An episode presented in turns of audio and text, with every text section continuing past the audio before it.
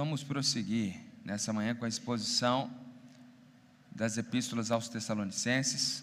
Nós concluímos a primeira, o pastor Rafael introduziu a segunda, e hoje nós vamos trabalhar o capítulo 2. Em ocasião da viagem, nós vamos antecipar, eu exponho o capítulo 2 hoje, semana que vem o pastor César vai expor o capítulo 1. Então, se você puder, abra sua Bíblia em 2 Tessalonicenses capítulo 2, nós vamos projetar aqui também. Enquanto você encontra, aproveito a oportunidade para dizer que domingo que vem nós não estaremos, no outro, se o Senhor permitir, já estaremos, e na minha ausência, os pastores da igreja, a diretoria da igreja estão liderando a igreja, mas sobretudo o pastor Vantuir, como vice-presidente da igreja, e também membro do conselho pastoral, fica na responsabilidade e autoridade da igreja. Então, se você precisar de algo, você pode procurar os pastores, mas sendo algo realmente precisa de uma decisão, algo mais sério, palavra final na nossa ausência do pastor Vantuir. Meus irmãos, nós vamos expor aqui, 2 Tessalonicenses capítulo 2, nós vamos falar algumas verdades a respeito da segunda vinda de Cristo e a respeito do anticristo que talvez não seja tão clara para você. Nosso objetivo aqui é olhar para o texto bíblico e desfazer alguns maus entendidos e algumas más compreensões. Nós queremos trazer verdades bíblicas a respeito da segunda vinda do Senhor, sobre o anticristo. E quando eu era adolescente, aqueles que acompanham a minha idade vão se lembrar, tinha um vídeo no YouTube, foi visto por muita gente, e até recentemente alguns certamente viram, que falava que o anticristo seria o Papa João Paulo II. Alguém viu esse vídeo nessa época? É, tem alguns irmãos. O homem ainda estava vivo e eles diziam que ele morreria e ressuscitaria, dando evidência, sim, de que seria o anticristo. Pois bem, o homem morreu, não ressuscitou. Bento XVI assume o papado da igreja romana e eles então começaram a dizer que após a saída do Bento XVI, João Paulo II se levantaria. Pois bem, temos agora um argentino no poder e João Paulo II aguarda a ressurreição no último dia. Ficou claro então que ele não era o anticristo. Nesse processo, eu lembro também quando Barack Obama por ter uma descendência islâmica, assume a presidência dos Estados Unidos, muita gente asseverou que certamente esse seria o anticristo. Também não foi. E quando Macron assume a presidência da França, país historicamente libertino e liberal, eles então começam a dizer que o anticristo seria o Macron, alguns ainda acreditam nisso porque ele ainda está em voga. E agora, o último personagem da história contemporânea que as pessoas têm apontado como anticristo é o Elon Musk. Várias teorias, vários vídeos, até livro escrito. Nesse processo começaram a surgir teorias interessantes. Que o anticristo necessariamente precisa ser um líder muçulmano. Por quê? Existe 1,4 bilhão de muçulmanos no planeta. É a maior religião do mundo. Se o anticristo for uma figura comunista, que é contra qualquer ato religioso, junto com a igreja sofrerão também os muçulmanos, porque os muçulmanos também acreditam em Deus, inclusive no mesmo Deus que o nosso, apesar de perspectivas distintas e equivocadas. O ponto é, eles começaram então a apontar, possivelmente esse anticristo teria que ser um muçulmano, porque ele perseguiria judeus, perseguiria cristãos, enfim.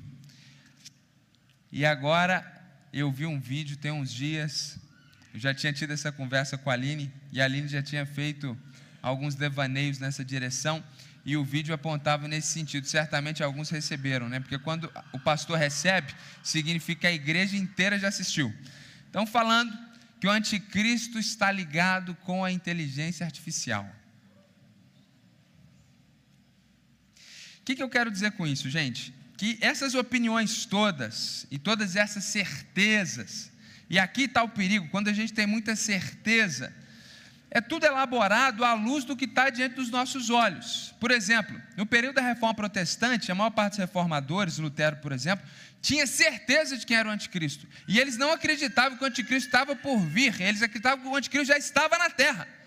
Quem era o anticristo na perspectiva de Lutero e dos reformadores? O Papa. Eles não acreditavam que seria, acreditavam que era. O que eu quero dizer para vocês é que a cada geração a igreja pinta o seu próprio diabo. Ou seja, a igreja olhando para a realidade que ela vive, ela começa a conjecturar de quem é e de quem não é o anticristo. Esse tipo de raciocínio, de reflexão, não seria um problema, a não ser pelo fato que muitos cristãos começam a equiparar essas conjecturas a verdades bíblicas. E elas começam então, essas pessoas, olhar para essas conjecturas como fossem certezas, começam a ficar ansiosas, preocupadas, com medo, com espírito aflito, enganadas por essas mentes criativas e até corajosas, que começam a querer dizer quem é e quem não é, dar detalhes a respeito do final dos tempos, e os cristãos começam a ficar preocupados a cada nova tecnologia que surge. Quando surgiu o código de barras, as pessoas ficaram desesperadas, com a certeza que essa seria a marca da besta. E aí começou a se falar do chip, que todo mundo já tem no smartphone, e que já está implantado em vários lugares subcutaneamente, e as pessoas continuam alarmadas e desesperadas. Lá no início da igreja, os crentes da igreja de Tessalonicenses passavam pelo mesmo problema.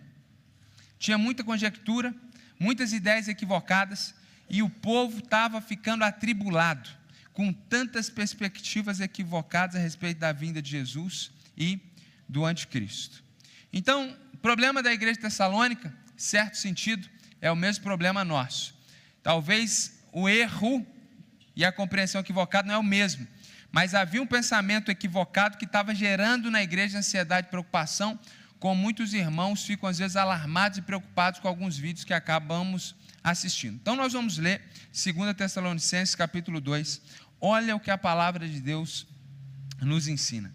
Irmãos, no que diz respeito à vinda de nosso Senhor Jesus Cristo e à nossa reunião com Ele, pedimos que vocês não se deixem demover facilmente de seu modo de pensar, nem fiquem perturbados, quer por espírito, quer por palavra, quer por carta, como se procedesse de nós, dando a entender que o dia do Senhor já chegou.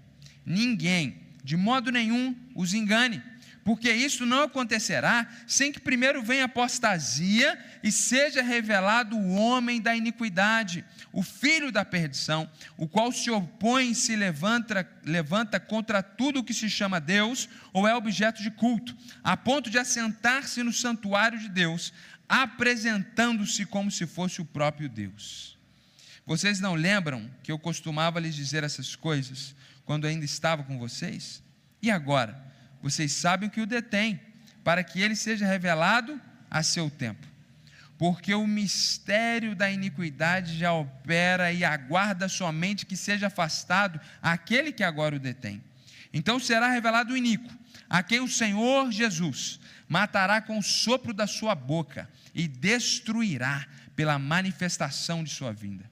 Ora, o aparecimento do iníquo é segundo a ação de Satanás com todo poder, sinais e prodígios de mentira, e com todo engano de injustiça aos que estão perecendo, porque não acolheram o amor da verdade para serem salvos. É por esse motivo que Deus lhes envia a operação do erro, para darem crédito à mentira, a fim de serem condenados todos os que não creram na verdade, mas tiveram prazer na injustiça. Versículo 1 e versículo 2 nos mostra que os crentes daquela época estavam afetados com ideias equivocadas a respeito da segunda vinda de Cristo. E esse texto foi escrito porque Deus não quer isso para você, assim como não queria para eles. Deus não quer que você fique alarmado em relação ao final do mundo, como se não soubesse nada a respeito disso. Deus não quer que você fique desesperado, perca algumas horas de sono por causa de algum vídeo que você assistiu ou por causa de alguma pregação bombástica que você recebeu e acabou olhando. Deus quer que você tenha paz, tranquilidade e compreensão mínima dos fatos que estão revelados aqui na Escritura, e tendo a compreensão e o conhecimento correto, possa viver em paz e tranquilidade. Então ele diz, meus irmãos, no que diz respeito à vinda de nosso Senhor Jesus Cristo e à nossa reunião com Ele, ou seja, no que diz respeito à verdade bíblica de que um dia Jesus irá regressar à terra, e a Bíblia diz que quando isso acontecer, será um evento único e que será o ponto final da história da humanidade. Aqui na terra e no tempo que a gente conhece, como nós conhecemos. Jesus irá retornar um dia, a Bíblia diz que todo olho verá, todas as pessoas em todos os lugares do globo, então será um, efeito, um evento sobrenatural, porque ao mesmo tempo nós aqui, pessoas no Japão, irão ao mesmo tempo ver Jesus vindo, vindo com anjos no céu, e nós veremos esses anjos, e aqueles que morreram desde Adão até o último bebezinho, o último idoso morto segundos antes, todos irão ressuscitar, e aí Deus julgará todas as pessoas e haverá novo céu e nova terra. Essa é a verdade a respeito da segunda vinda do Senhor. E a nossa reunião com Ele, porque quando Ele vier, a sua igreja, nós que estivermos vivos, seremos no piscar de olhos transformados, esse corpo será revestido de glória, ficaremos com um corpo glorificado, como o corpo de Jesus depois que ele ressuscita, um corpo que não morre mais, que não fica doente mais, um corpo que agora não terá mais os efeitos da queda, teremos a plenitude da nossa humanidade e da nossa biologia, e seremos levados pelos anjos, encontraremos Jesus nos ares para ir para o novo céu e nova terra que ele há de criar naquele dia. Os que morreram em Cristo também serão ressuscitados com esse corpo glorificado e encontraremos o Senhor. A respeito dessa verdade, da vinda do Senhor e o nosso encontro com Ele, Deus não deseja que vocês se deixem demover facilmente do seu modo de pensar. Não fique seguindo qualquer ideia nova que surge na escatologia. Ou, em outras palavras, não é qualquer vídeo que vai fazer algum apontamento sobre essas verdades do fim que você deve rapidamente, facilmente, nossa, começa a acreditar naquilo. Daqui a pouco vem um outro vídeo mais bombástico, ou que você julga fazer mais sentido, pronto, você muda sua opinião de novo. Nós não devemos ficar perturbados, a gente não deve ficar preocupado com essas previsões quer por espírito, porque muitas vezes na igreja de Tessalônica, alguém cheio do Espírito de Deus trazia uma profecia. E aí Paulo nem vai julgar se essa profecia é do diabo ou não. Ele vai dizer: olha, se é por o Espírito, ou alguém supostamente movido pelo Espírito de Deus, se é por uma palavra, por uma pregação de alguém, se é por uma carta, como se procedesse de nós, ou seja, fosse uma carta apostólica, mas a gente não sabe a veracidade, dando a entender que o dia do Senhor chegou. Ou seja, não mude a opinião diante da verdade bíblica, não mude a opinião por qualquer fator que vier a acontecer. Então eu lembro de um tio avô meu, falei outro dia dele aqui, tio Zezé, que era uma bênção, se converteu na Assembleia de Deus já na casa dos seus 40 anos de idade, e depois já de muitos anos seguindo Jesus, ele me deu esse testemunho, uma irmã veio e cheia do Espírito de Deus, profetizou que andar de bermuda na rua levava as pessoas para o inferno. Então ele, se, ele demoveu o pensamento e nunca mais tio Zezé usou bermuda, coitado, até a morte visitando ele no leito, estava lá o homem no leito, com aquela calça social que não, nem para casamento a gente está usando mais um espírito que profetizou. As cartas que vinham da época, hoje são os livros, os e-books, que a gente de repente lê e fica impressionado com toda aquela matemática, aquela numerologia escatológica. Então, quer seja livros, cartas, palavras, sejam equiparadas às pregações, não mude seu ponto de vista. Se você tem um ponto de vista bíblico, por causa dessas questões. Aí o verso 3 diz. Desculpa, no final do verso 2 diz: dando a entender que o dia do Senhor já chegou. Qual era o problema da época? Paulo não estava certo se tinha sido uma pregação, algo que eles leu, ou até mesmo um espírito profético na igreja, mas eles tinham chegado à conclusão ali em Tessalônica que o dia do Senhor já tinha chegado. O que isso significa? Primeiro, tem que confessar que é muito difícil a gente precisar exatamente o que significa isso. Existem algumas possibilidades de interpretação. A mais provável é que o juízo final já tinha começado, só que ele não era ao mesmo tempo em toda a terra, como a Escritura ensina. Aqueles irmãos estavam entendendo que o juízo final já tinha começado em alguma cidade, e Jesus estava vindo, julgando e fazendo apocalipse pelas metades, e em algum momento chegaria até Tessalônica. Uma outra possibilidade é que eles tinham uma compreensão que esse juízo final estava tão próximo de acontecer, coisa de dias ou semanas, que o texto bíblico diz, Paulo diz aqui que é, é como se eles crescem, né, que o dia do Senhor já chegou. Tamanha a iminência do acontecimento do cataclisma que estava por vir. Na verdade, essa é a interpretação mais, mais plausível. A gente fica até pensando se alguns deles acreditavam como essa teoria novíssima que a gente tem aqui, de 150 anos, que é a teoria dos deixados para trás, a teoria de que de repente a gente vai sumir que não tem lastro nenhum na história da igreja, respeito se você pensa assim, mas estudando a Bíblia você vai ver que isso muito possivelmente é um grande equívoco.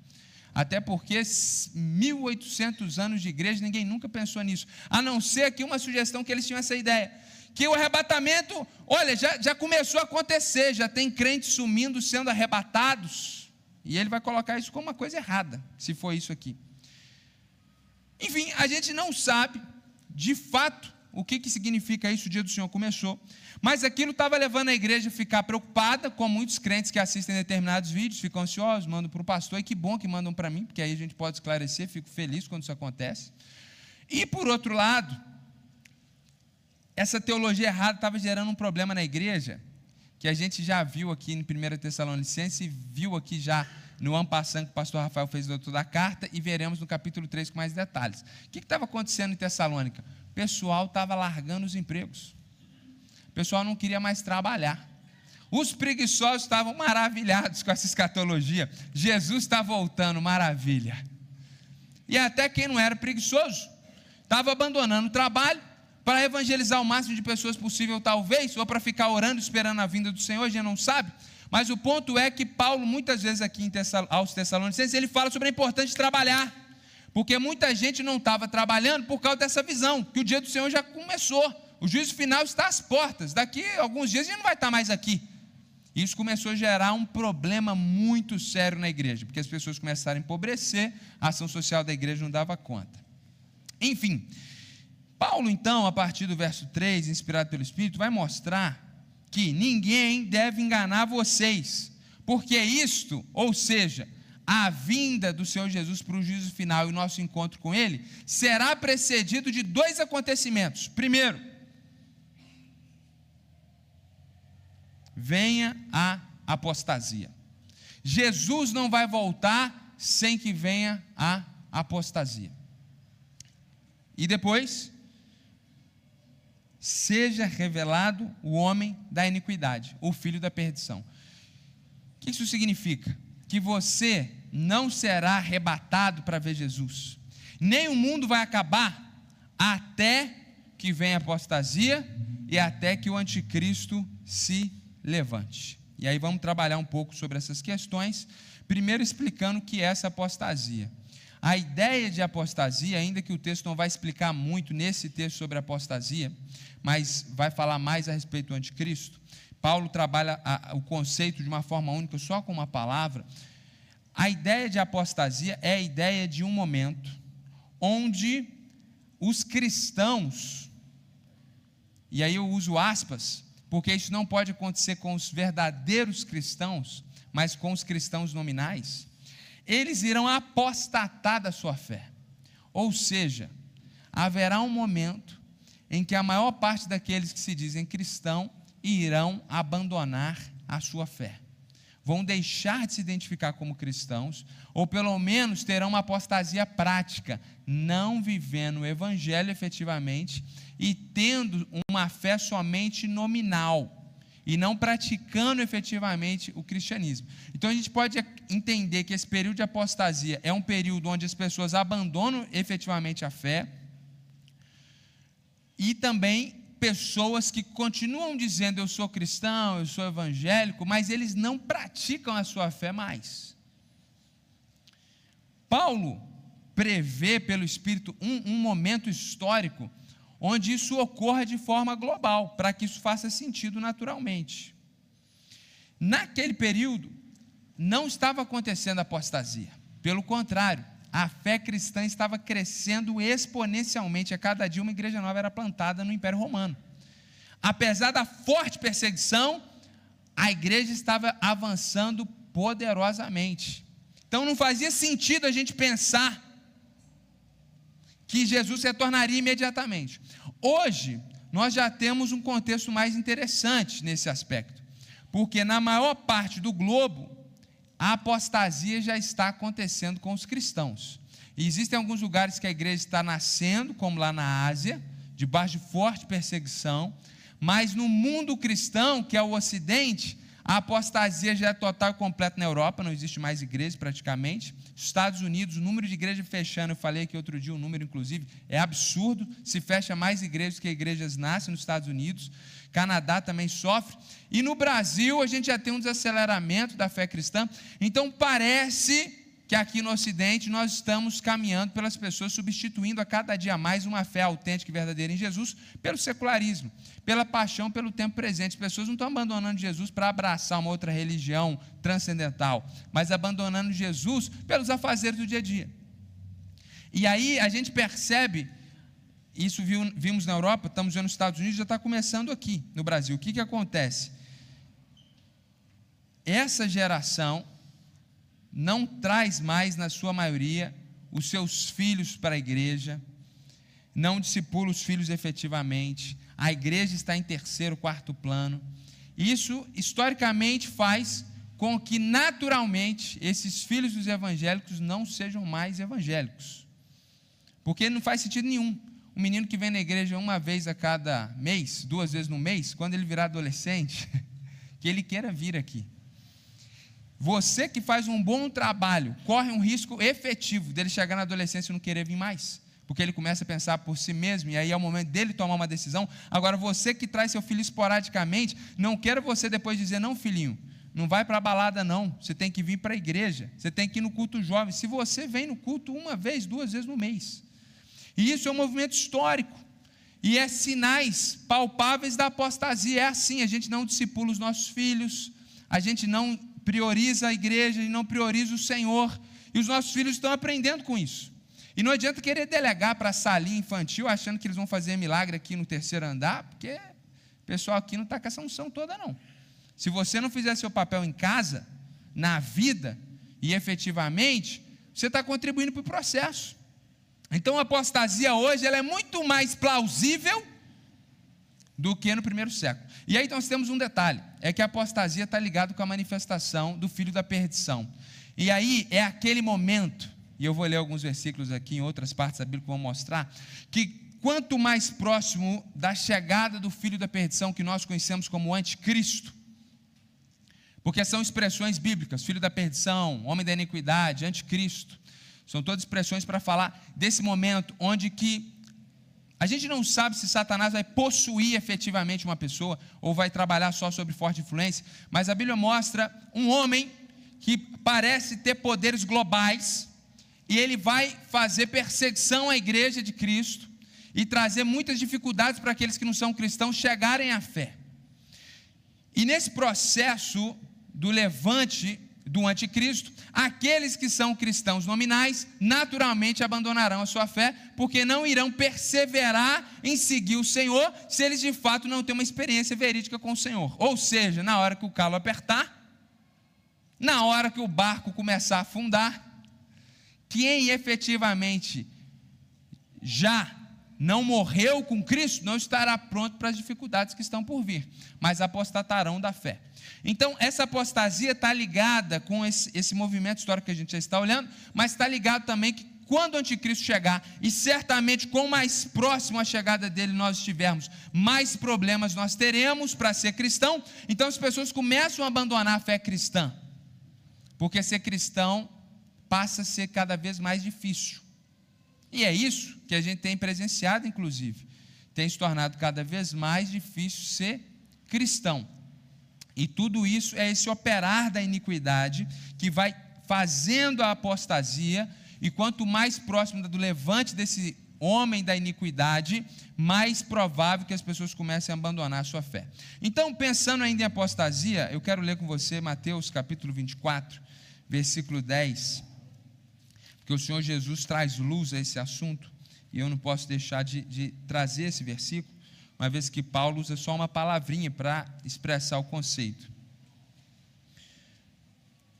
Mateus 24, a partir do verso 10.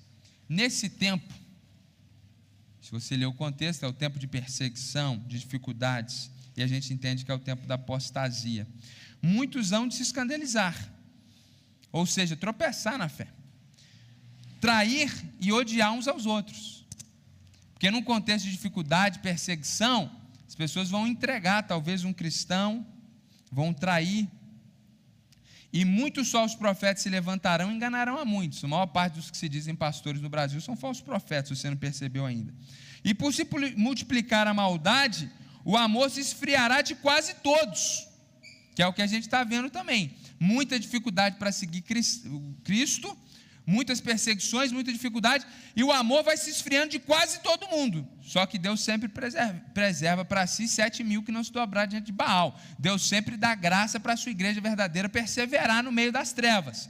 Mas aqueles que são nominais, o amor vai se esfriando.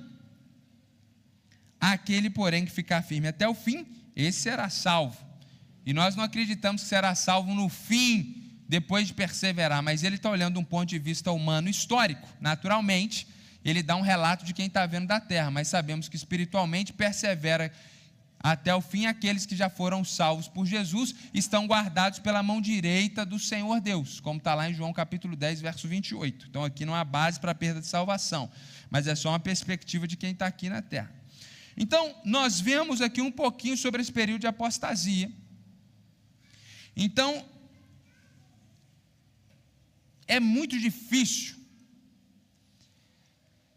Enquanto nós temos ainda milhões e milhões de cristãos com, cristãos com plena liberdade de fé e de culto, pensarmos num retorno tão imediato do Senhor seria muito surpreendente e apontaria para uma compreensão muito equivocada da nossa parte do texto bíblico. Parece que nós precisamos um pouco mais de apostasia, ainda que essa medida de apostasia quem tem é o Senhor. E a gente não pode medir só a partir da nossa igreja local. Falar, bom, na nossa igreja local não tem apostasia, então Jesus não vai voltar. Mas é Deus que vê isso de forma histórica e global. E aí tem um outro fato histórico aqui que é importante, que vai se manifestar, vai ser revelado, é porque ele já está presente. O espírito do mal, Satanás, ele já opera através de seus demônios. Então ele está oculto, ele vai ser revelado, porque ele vai se manifestar através de um homem. O homem da iniquidade, o filho da perdição, são expressões até tiradas do Antigo Testamento. Esse homem se opõe, se levanta contra tudo que se chama Deus o objeto de culto. Daí essa ideia de que ele seria um líder comunista. Só que manter a ideia de que ele seria um líder comunista é colocar nessa perseguição junto com os cristãos os muçulmanos, o que seria uma coisa muito louca, né? Cristãos e muçulmanos morrendo junto nas mãos do anticristo. Então, a gente não sabe se isso aqui é literal, porque se for, realmente a gente está falando de um líder secular, de ateísmo prático, talvez aí de uma perspectiva progressista, comunista, porque a base filosófica deles é a ausência do, do metafísico de Deus. Mas pode ser, e eu acredito nisso, se levanta contra tudo que se chama Deus, não qualquer Deus, mas o Deus verdadeiro. Então ele vai se opor contra todas as perspectivas do Deus verdadeiro. E aí, nesse sentido, ele não precisa ser um comuna ou um ateu, ele simplesmente precisa ser contra as ideias cristãs. É isso que eu acredito aqui, que não é qualquer Deus, mas a ideia verdadeira de Deus. E o texto bíblico diz que ele vai se assentar no santuário de Deus. Uma interpretação literal aqui vai levar as pessoas a acreditarem que o templo de Salomão, destruído e reconstruído duas vezes, vai ser reconstruído pela terceira vez. Essa é a teoria. Porque onde estava o templo de Jerusalém, o templo de Salomão? Lá onde hoje nós temos o terceiro lugar mais sagrado do Islã, lá no Domo da Rocha. Para o templo de Jerusalém ser reconstruído, precisa acontecer uma coisa, um cataclismo, um terremoto, para derrubar aquilo lá. E isso certamente vai envolver guerras e conflitos geopolíticos. porque para o templo ser reconstruído, algo muito sagrado do Islã precisa ser destruído. Então, aqueles que entendem texto de forma literal acreditam que esse, esse, esse líder global do mal, ele vai reconstruir esse templo em algum momento. E ele irá efetivamente se considerar Deus e entrar no templo de Jerusalém, lá no Santo dos Santos, e exigir adoração. Eu, particularmente, não acredito desse jeito. Eu acredito que também aqui essa profecia ela é metafórica. Quanto o texto bíblico diz que ele vai se assentar no santuário de Deus, apresentando-se como se fosse o próprio Deus, é uma metáfora no sentido que ele vai se colocar contra a fé cristã, tendo a, a fé cristã como uma fé fundamentalista, macabra, que faz mal para as pessoas. Ele se opõe então contra a, a, verdadeira fé e contra o verdadeiro Deus, e ele se assenta no lugar de Deus, ou seja, ele vai querer ser adorado, mas não literalmente, mas é ele que vai exercer esse papel divino de trazer à humanidade sentido, paz, se colocando no lugar de Cristo. Inclusive, esse é o significado é, é, etimológico da palavra anticristo. O anticristo, etimologicamente, não é aquele que é contra Cristo, mas é aquele que se coloca no lugar de Cristo. E por que, que eu penso que isso é uma metáfora? Porque no templo de Jerusalém nunca houve nenhuma cadeira para ninguém se sentar. Então, pensar nisso aqui de forma literal, a, a pergunta é: da onde eles vão tirar uma cadeira? Porque nunca teve esse conceito de alguém se assentar no templo. Nunca existiu isso na história do judaísmo. Então eu acho que isso aqui é uma metáfora para falar que ele vai se colocar nessa posição. E não é um absurdo pensar que ele vai exigir algum tipo de veneração, religiosa ou não, porque isso já aconteceu no passado em muitas outras culturas. Aí ele diz, verso 5. Ah, antes, deixa eu ler com você aqui, 1 João capítulo 2, verso 18, que é um texto importante para nós também.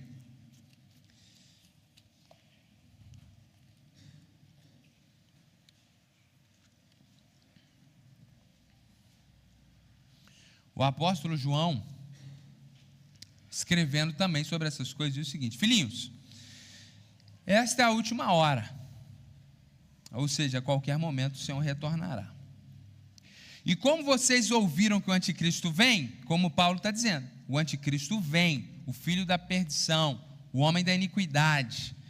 Também agora muitos anticristos já têm surgido. Por isso sabemos que é a última hora.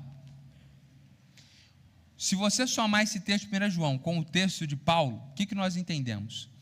Que Satanás, ainda que com poderes limitados, ele está trabalhando e operando e usando muitas pessoas para perseguir a igreja, para fazer mal à igreja, para fazer mal às pessoas e impedir que elas compreendam o que é o Evangelho. E muitos anticristos já estão surgindo, porque o espírito anticristo, que é o espírito diabo, ele já está no mundo. Então, quando Lutero diz o anticristo é o Papa, porque ele se coloca no lugar de Cristo querendo veneração e dizendo que ele que faz a ponte até Deus, Lutero não está errado, Lutero está correto. Quando nós olhamos para as estruturas do nosso tempo e vemos aqui no nosso sistema brasileiro governamental as bestas do Apocalipse, a gente não está errado, porque muitos anticristos, pessoas que querem se colocar na posição de Jesus, eles já estão se levantando e vão se levantar, porque o espírito anticristo já está trabalhando. Mas haverá um dia que o anticristo, o grande líder da iniquidade, da maldade, irá governar. E efetivamente nós entendemos que globalmente. E aí a gente volta lá para o texto, 2 Tessalonicenses, que diz o seguinte: 5. Vocês não lembram que eu costumava lhe dizer essas coisas quando eu ainda estava com vocês? A gente não lembra porque a gente não estava lá. E como que eu queria estar? Como que eu queria saber o que, que Paulo ensinou efetivamente, não só no resumo aqui da carta. Mas ele traz alusão a essas verdades. E eu quero que você lembre-se dessa pregação a partir de hoje. E quando tentarem demover o seu pensamento com um videozinho de três minutos bombástico, uma coisa que alguém acabou de inventar, lembre-se dessa pregação e traga à sua memória essa pregação. E agora, vocês sabem o que o detém: detém o anticristo, para que ele seja revelado a seu tempo. Porque o mistério da iniquidade já opera, ou seja, como vimos em 1 João, o espírito anticristo já está no mundo, ou seja, Satanás já está trabalhando, só que de forma misteriosa, ou seja, uma forma que não é vista, mas uma hora, como a gente viu, há de ser revelado. e ele aguarda somente que seja afastado aquele que agora o detém. Verso 6 e verso 7. Aqui também eu preciso fazer algumas considerações. Dois versículos muito difíceis de serem traduzidos do grego, e tem traduções aí que levam para opiniões bem distintas. Muitas interpretações seriam plausíveis e possíveis. Eu vou compartilhar com vocês aquela que eu acredito, para não ficar muito confuso a pregação. Eu creio que a única pessoa que pode deter o avanço da maldade e da iniquidade, o único que pode impedir que o anticristo se manifeste efetivamente é o Senhor Deus. Então eu acredito que aquele que o detém, ou seja, que detém o espírito anticristo, é Deus em sua soberania. E no tempo que Deus desejar, finalzinho do verso 6, ele vai ser revelado, porque Deus assim irá permitir. O, o, o, espírito da iniquidade, o mistério da iniquidade já está operando. Satanás já está orquestrando a vinda do anticristo. Mas ele não pode vir, ele aguarda até que seja afastado aquele que agora o detém, até que Deus, na sua soberania, permita isso. Em linhas gerais, teoricamente, essa é a compreensão de que Deus está impedindo. E quando Deus, na sua soberania, permitir, Satanás irá vir. É a, pergunta da mente perspicaz é por que, que Deus permitiria então que o anticristo venha? A gente já responde daqui a pouquinho. Mas eu ainda quero trazer um detalhe aqui, também que é de perspectiva, que eu sei que alguns não compreendem dessa forma, mas eu quero compartilhar o que eu creio. Apocalipse capítulo 20, verso 1 e 2. Eu creio que o homem da iniquidade é um homem que estará debaixo de forte influência satânica. Só que o apóstolo João viu, na minha compreensão, quando Cristo ressuscitou expôs, como diz em Colossenses, publicamente principados e potestades na cruz, vi descer do céu um anjo que tinha na mão a chave do abismo e uma grande corrente. Ele segurou o dragão, a antiga serpente, que é o diabo Satanás, e o prendeu por mil anos lançou no abismo, fechou e pôs um selo sobre ele para que não mais enganasse as nações, até que se completasse os mil anos. Depois disso é necessário que ele seja solto por um pouco de tempo. Eu creio dessa forma, que Satanás está com seus poderes limitados, porque também eu não acredito que tenha efetivamente uma corrente, até porque ele é um ser espiritual. Mas Deus, na sua soberania, através de seres aqui espirituais, estão limitando o poder de Satanás e nos últimos dias, esse poder vai ser liberado, e ele vai sair para enganar as nações, que é o momento que se manifesta então o homem da iniquidade. Então, o que nós aprendemos do verso 3 até o verso 7, e o verso 8, parte A, lá de 2 Tessalonicenses: Então será revelado o iníquo. O que, que nós aprendemos? Que a vinda do anticristo será precedida, desculpa, a vinda de Cristo será precedida pela apostasia e pela vinda do anticristo. Então vamos retomar a linha de raciocínio. Paulo está dizendo, e eu digo para os irmãos: não fiquem preocupados, perturbados, achando que Jesus vai voltar essa madrugada, não sai daqui desesperado. Essa não é uma pregação sensacionalista. Geralmente as pregações nesse sentido é cheio de sensacionalismo, porque quer aprisionar as pessoas e manipulá-las através do medo. Não sejam demovidos do pensamento correto por causa de qualquer videozinho. Antes de Jesus voltar, o anticristo precisa se manifestar e precisa vir na apostasia. A apostasia, ela está bem presente de certa forma, e tudo indica que o anticristo a qualquer momento pode tomar o poder. A Bíblia não fala por quanto tempo o anticristo ficará no poder até que Jesus volte. Essa ideia dos sete anos só, eu também não creio que é bíblica. Pode ser mais, pode ser menos. E talvez o anticristo já esteja no mundo operando, só que a gente efetivamente não saiba quem é o anticristo, porque em nenhum momento a Bíblia está dizendo isso, que quando o anticristo vier, Deus vai revelar o CPF, o passaporte dele para os cristãos. Então, da mesma forma, quando Cristo veio a primeira vez e ninguém entendeu, meia dúzia por causa da graça de Deus, e ainda que mataram o Salvador do mundo, porque entendiam as profecias todas erradas, às vezes nós estamos esperando, um homem, 1,89m, com olho tal, de sangue tal, CPF tal, e o anticristo vai vir, ele vai escrever 666 na testa. Ai, ai, todo, ai meu Deus, chegou o capeta. Gente, a probabilidade a probabilidade do anticristo já estar operando é real. E a gente está esperando que algo vai vir, até porque Jesus falou uma coisa várias vezes no Novo Testamento, e outros até repetiram, não só Jesus disse, que o dia do Filho do Homem virá como o quê? Como ladrão. Se o anticristo é esse aí que está tatuado meia-meia na testa, que tem chifrinho saindo, que ressuscita os outros, que sentou lá, Jesus não vai vir como ladrão, não. Está na cara que Jesus está chegando. Ah, está doido? Construiu o templo. O que, que eu falei? Eu nem sei mais o que eu falei, Zazar. Vou retomar aqui para falar certo. Se o anticristo é isso que, que, que o pessoal conta aí, vai construir. Meu irmão, construir um templo em Jerusalém. No dia que eles construírem um templo em Jerusalém, você pode ter certeza, você vai ter o pastor mais santo do mundo. Eu nunca mais vou. Olha, eu vou orar cinco horas por dia. Porque, meu irmão, se é desse jeito, ah, levantou anticristo, todas as evidências, Jesus não vai vir como ladrão, não. Todo mundo vai saber, daqui uns anos ele vai vir. A gente não pode saber a hora certinha, mas acabou. Se você é cristão, não vai poder pôr o chip. Se pôr o chip, você vai para o inferno. Se for tudo isso que o pessoal fala, como é que vai vir como ladrão? Então eu sou dessa perspectiva de que talvez o anticristo já está operando. Independente se é o Macron, às vezes o Satanás já está operando aí. E Jesus vai rasgar o céu em qualquer momento, talvez. Mas o que eu quero dizer para você é que, apesar dessa compreensão, o que o texto está asseverando é que você não fique preocupado, ansioso. A gente não sabe exatamente como o anticristo virá. E não há evidências que o anticristo ainda já está no mundo efetivamente. Aí, meus irmãos, verso 8, parte B, tem uma verdade única, poderosa. O Senhor Jesus matará o anticristo com o sopro da sua boca e destruirá pela manifestação da sua vinda. Quando o anticristo estiver no mundo, Jesus vai voltar nesse período, nessa geração. E ele vai destruir esse homem, então é um homem, efetivamente, ele vai ser morto com o sopro da boca de Jesus. O que, que o texto está dizendo?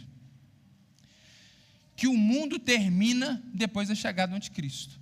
Quando o anticristo estiver aqui, vai ter apostasia, o anticristo, Jesus vai voltar, o céu vai ser rasgado, o mundo vai ser julgado, novos céus e nova terra. Acabou a história da humanidade na terra do jeito que a gente conhece.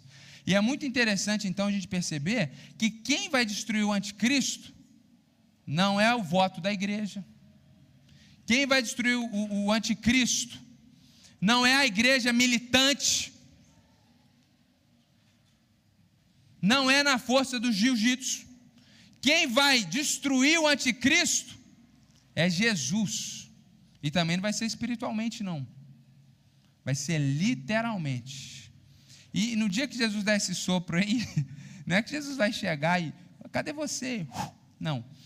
É o fim do mundo. Isso é, é uma metáfora para dizer que ele vai ser destruído assim. Que Jesus não, não tem equiparação de poder. Jesus é Jesus. O anticristo está lá. Foi criado igual a gente mesmo. Então, é para mostrar isso, mas não é que Jesus vai vir Aí o pessoal, né, a, a emissora aí, lixo, vai transmitir ao vivo para o mundo inteiro. Aí vai ter Jesus de um lado, o anticristo do outro, o vai sair tridente, vermelho, porque é a cor, né? Então, o anticristo vai usar um o Jesus vai usar um poder, um sopro de furacão, igual batalha Pokémon, não é isso não. Viu, filho? Não é assim não. Isso é uma metáfora para falar que o poder de Jesus é muito maior do que o de Satanás. É que é incomparável, ele é onipotente, ele é o todo-poderoso. Então, quando Jesus vier, é o fim do mundo, acabou tudo, é um cataclisma. Gente vai ressuscitar, você vai ser arrebatado, o diabo vai morrer, tudo junto. É um final apocalíptico, literalmente. Então, o texto está asseverando que quem vai destruir o diabo é Jesus. Agora, verso 9 o aparecimento do Nico, ou seja, é, é, desse homem da iniquidade, desse anticristo, é segundo a ação de Satanás, com todo o poder, sinais de prodígio de mentira. É impressionante como as pessoas hoje cada vez mais acreditam em mentiras ideológicas. É, é impressionante os avanços da ciência que vão conquistando as pessoas. Está aí, os sinais poder, prodígios. Naquela época a ciência era muito pouco evoluída. Então eles, essas palavras aí, sinais e prodígios, é a mesma palavra que eles usavam para, para os milagres. Eu não acho que o Satanás vai vir fazendo milagre. Eu acho que ele vai vir justamente usando a ciência e todas essas coisas que vocês já estão vendo. E com todo engano de injustiça aos que estão perecendo. Satanás e o anticristo vão enganar quem não conhece Jesus e já está perecendo. Por que está perecendo? Porque não acolheram o amor da verdade para serem salvos. Quem vai ser enganado pelo anticristo? Quem não é de Jesus. Quem não acolheu o amor de Deus. E essas pessoas que vão ser enganadas. É por este motivo, verso 11, que Deus lhes envia a operação do erro, para darem crédito à mentira. Deus, porque essas pessoas rejeitaram o amor da verdade, ou a verdade do amor de Deus, porque essas pessoas rejeitarem a Cristo, rejeitaram a Cristo, Deus vai derramar juízo sobre elas. E qual é o juízo de Deus? Deus vai enviar a operação do erro, ou seja, permitir que elas continuem em engano, para darem crédito à mentira a fim de serem condenados todos os que não creram na verdade, mas tiveram prazer na injustiça. O que o verso 9 até o verso 2 nos ensina: que o anticristo faz parte do juízo de Deus contra o mundo. Deus vai julgar aqueles que rejeitam a graça de Deus em Cristo Jesus e parte desse juízo de Deus é enviar um homem que se coloca na posição de Cristo, o filho da perdição, para ele enganar completamente essas pessoas e no final todos serem destruídos. Grande ideia dessa manhã. Uma igreja que compreende a verdade de Deus acerca do retorno de Cristo, primeiro, não será enganada nem perturbada por falsos ensinamentos. Antes, permanecerá firme diante da apostasia e da manifestação do homem na iniquidade, sabendo que o juízo do Senhor é certo. É isso que esse texto está nos ensinando nessa manhã, e eu tenho algumas aplicações para você. Primeiro, assim como Paulo diz, não demovam a mente, não fiquem perturbados. Eu digo aos irmãos, pelo amor de Deus, fiquem em paz sobre esse assunto. Cuidado com esses videozinhos de TikTok, com esses vídeos YouTube, com esses pregadores que querem seguidores, que ficam inventando coisas, gente. Pelo amor de Deus. Como eu disse, eu fico feliz quando vocês me enviam os vídeos, porque eu consigo esclarecer e tirar vocês do engano. Mas, por favor, quando vier teoria mirabolante, deleta, nem termina de ouvir. A Bíblia é clara. Vai vir o anticristo, vai vir apostasia. Qual que é seu papel?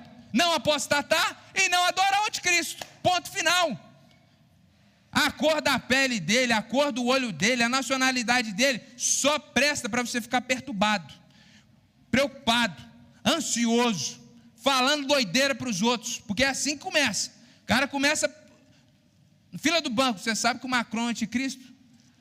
O não crente é assim, as pessoas começam a ficar paranoica. Aí surge uma nova tecnologia, não, eu não vou pôr essa tecnologia.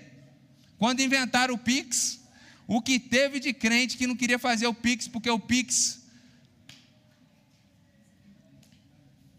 O Pix está aí, é uma realidade. Quando inventaram o cartão com chip, um monte de crente quebrou o cartão de crédito.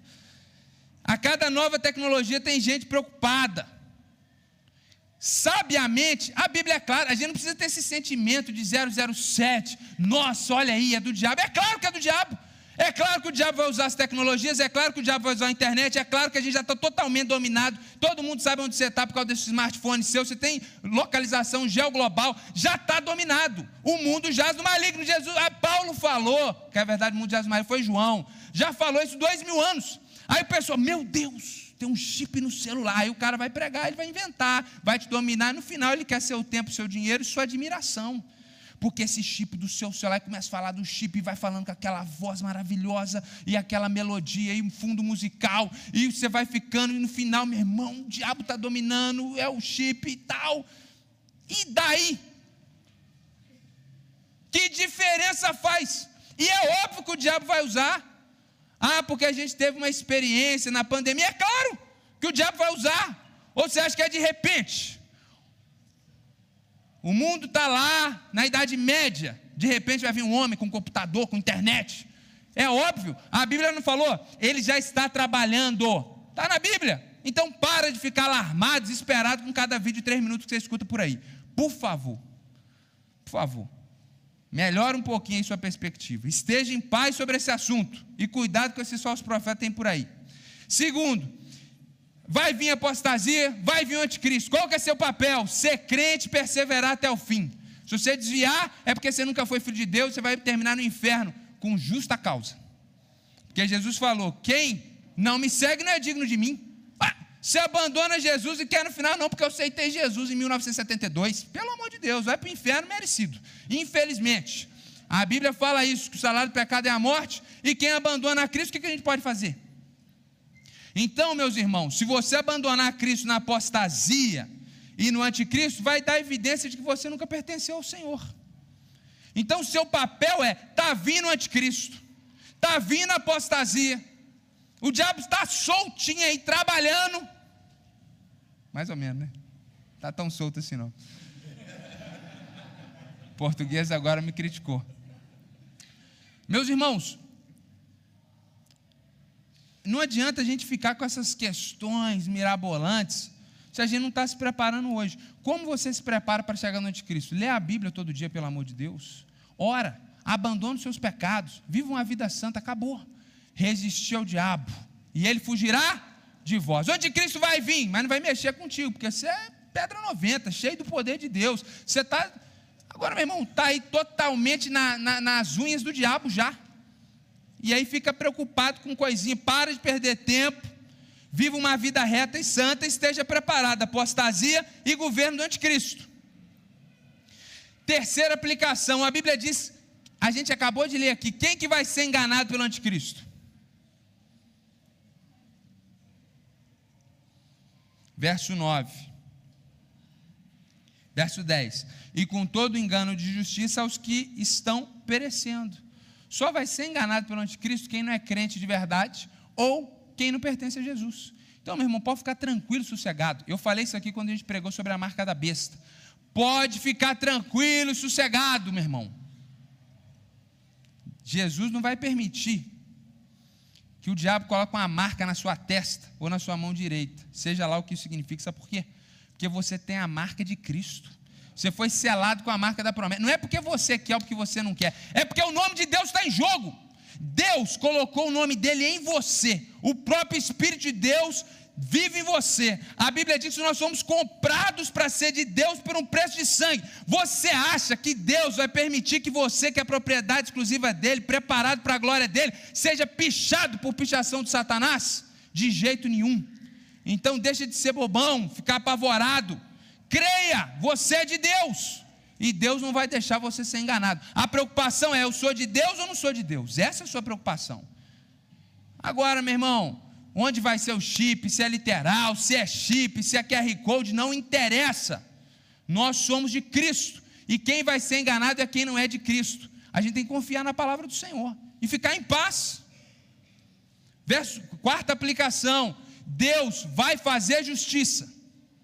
O anticristo vai vir e vai fazer mal para você, você vai sofrer, prepara, você irá sofrer. Aliás, quem é crente de verdade já está sofrendo desde o dia que aceitou Jesus. A vida do crente é cheia de problema, faz parte do jogo, faz parte da caminhada com Cristo. Jesus sofreu, já não é melhor do que ele, não. Então a Bíblia diz que Deus vai fazer justiça. A Bíblia diz que Deus vai exercer justiça contra o diabo, contra o anticristo e contra aquelas pessoas que seguiram ele.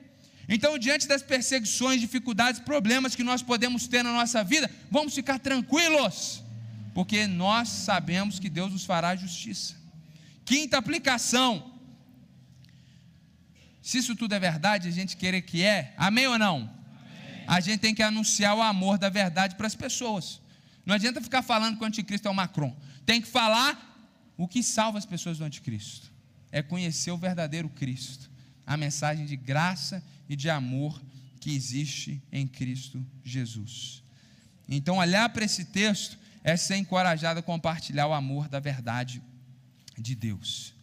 No início, eu falei sobre verdades a respeito da vinda de Cristo. Sendo bem agudo, se você não pegou ainda, meus irmãos, eu não creio em arrebatamento, pré-tribulação e de forma misteriosa. Eu acho que isso é um equívoco. Verso 1 e verso 3 diz que a nossa reunião com Jesus não será antes da manifestação do anticristo e da apostasia. Então eu não acho que nós vamos estar aqui, de repente nós vamos sumir e o anticristo vai aparecer daqui a uns anos. Não creio nisso, eu acho que esse texto não dá base para isso. Acho que o texto é muito claro. Primeiro ele vem, primeiro apostasia, primeiro perseguição, e aí depois o arrebatamento da igreja. E sobre o anticristo, algumas verdades que eu queria salientar é que o anticristo, de acordo com esse texto, ele não é um, um, um juízo para a igreja. Ele não é um juízo para a igreja corrupta. Ele não é um, um, um juiz, ele não vem para enganar, enganar os crentes, porque isso é impossível. Isso é de Deus. O texto bíblico diz que ele é um juízo de Deus para o mundo. Para o mundo. Então, nós precisamos mudar essa nossa perspectiva de ficar com medo do anticristo, achar que ele vem para nos enganar, que ele vai. Não. Se você está em Cristo, você está guardado por Cristo. Ele vem para enganar o mundo. E é importante a gente também entender que ele não é um adversário à altura de Deus. Jesus vai vencê-lo com o sopro da boca. Tem um monte de crente aí com as ideias como se Satanás fosse. Ele é muito forte. E a gente não tem que usar nenhuma palavra contra o diabo, contra Satanás desrespeitosa. Judas ensina sobre isso. Mas diante de quem Jesus é, diante de nós, ele é mais forte do que nós. Mas aquele que está em nós é mais forte do que ele. Então, no último dia, não haverá guerra espiritual, batalha, Jesus vindo, caça, é, bomba nuclear em Israel, pelo amor de Deus. Jesus vai vencer o maligno com o sopro da boca dele. É um cataclismo, é Deus manifestando o seu poder. Então a gente sabe do mal que Satanás vai fazer. Está aqui na Bíblia. E vai fazer muito mais do que isso. Agora, não vamos ficar amplificando o poder do diabo, não, meus irmãos. Tem muito crente que só fica falando do poder do diabo, falando que o diabo vai fazer acontecer, sabe o estratagema do diabo melhor do que o próprio diabo. Sabe o plano todinho. Por favor, vão conhecer a Bíblia. Tem crente que não sabe nada de Bíblia, mas sabe tudo de batalha espiritual, de fim dos tempos, cheio de coisa. Isso mostra como que a gente gosta disso. A gente gosta de teoria de conspiração, a gente gosta de coisa fácil, a gente gosta de mistério, a gente gosta dessas coisas. Isso é da natureza humana. Eu, eu queria ver todo mundo com essa mesma vontade, com essa mesma paixão para conhecer a Bíblia, a palavra de Deus, e conhecer a Bíblia de capa a capa, de Gênesis a Apocalipse, conhecendo não as estratégias do maligno, que só Deus sabe se são aquelas mesmas, mesmo, mas conhecendo de fato a palavra de Deus, sabendo os versículos memorizados, conhecendo de fato a Escritura. Então não tenha medo do anticristo, não tenha medo do diabo. O anticristo vem para trazer juízo. É juízo de Deus contra quem não crê. A grande questão aqui nessa manhã é: você pertence a Cristo ou não? Se você tem dúvidas de que você pertence a Cristo, isso deveria te aterrorizar. Não é que vai vir um anticristo, o que tem que te aterrorizar é que se você não pertence a Cristo, não é que você vai ser enganado, você já está completamente dominado. Que espiritualmente não existe neutralidade. Ou você é de Cristo, ou você está morto nos seus delitos e pecados, sendo conduzido pelos príncipes das potestades do ar. É o que a Bíblia diz. Mas o Senhor te chama, essa verdade de Deus, através do amor de Cristo Jesus, para que você seja livre não só hoje de Satanás, mas do anticristo que virá e da perdição eterna.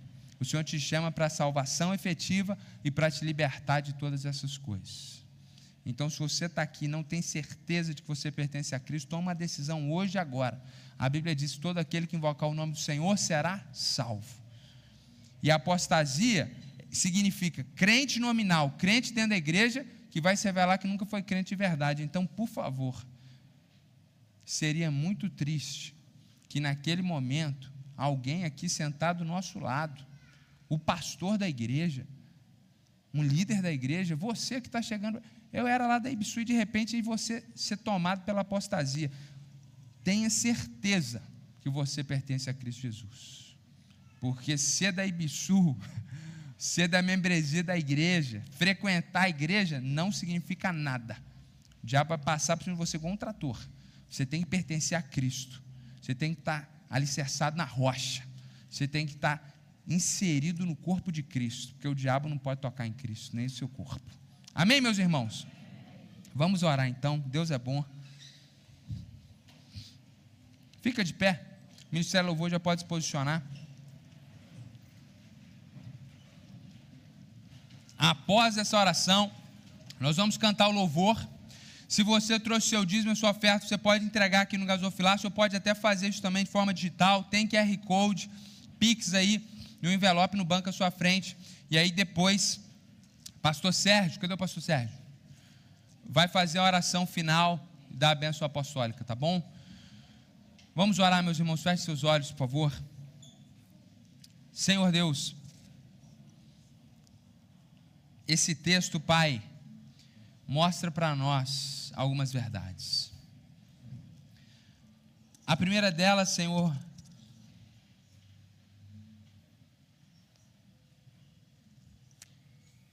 é que o Senhor é maior do que o diabo e do que o anticristo. E nós queremos ter tranquilidade nessa certeza. Queremos ter paz.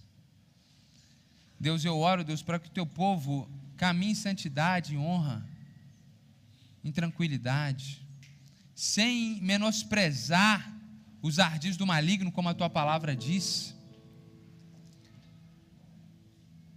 sem ignorar o que ele está fazendo com discernimento espiritual, mas se atentando muito mais ao Senhor e à força do seu poder do que as pseudos artimanhas do maligno.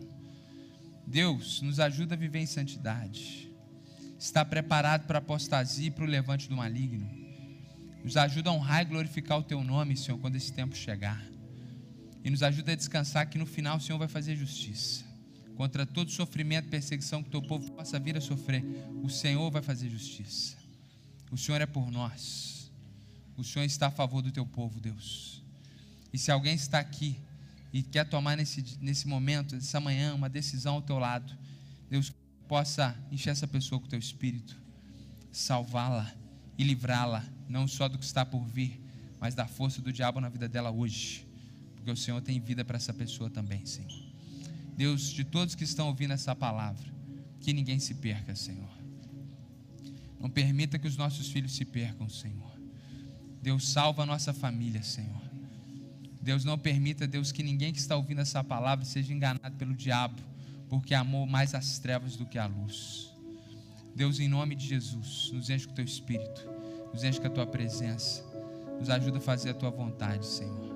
E não nos deixe ser enganados por mentes perversas, por pessoas que gostam de enganar, por pessoas que querem dominar o povo. Que a gente possa ficar suficiente, ter suficiência na tua palavra, amar a simplicidade da tua palavra e ficar satisfeito com o pão que o Senhor nos dá a cada dia pão espiritual. Deus, os irmãos vão almoçar aqui, que seja um almoço abençoado. Nós consagramos a comida ao Senhor. Nós oramos que o Senhor abençoe cada irmã, cada irmão que está ali, Deus, desde cedo, ontem, durante a semana, preparando com todo carinho. Deus, muito obrigado pela vida deles. Deus, e abençoe o teu povo. E que à noite o teu povo esteja aqui adorando e engrandecendo o nome do Senhor. Em nome de Jesus que nós oramos. Amém, Senhor.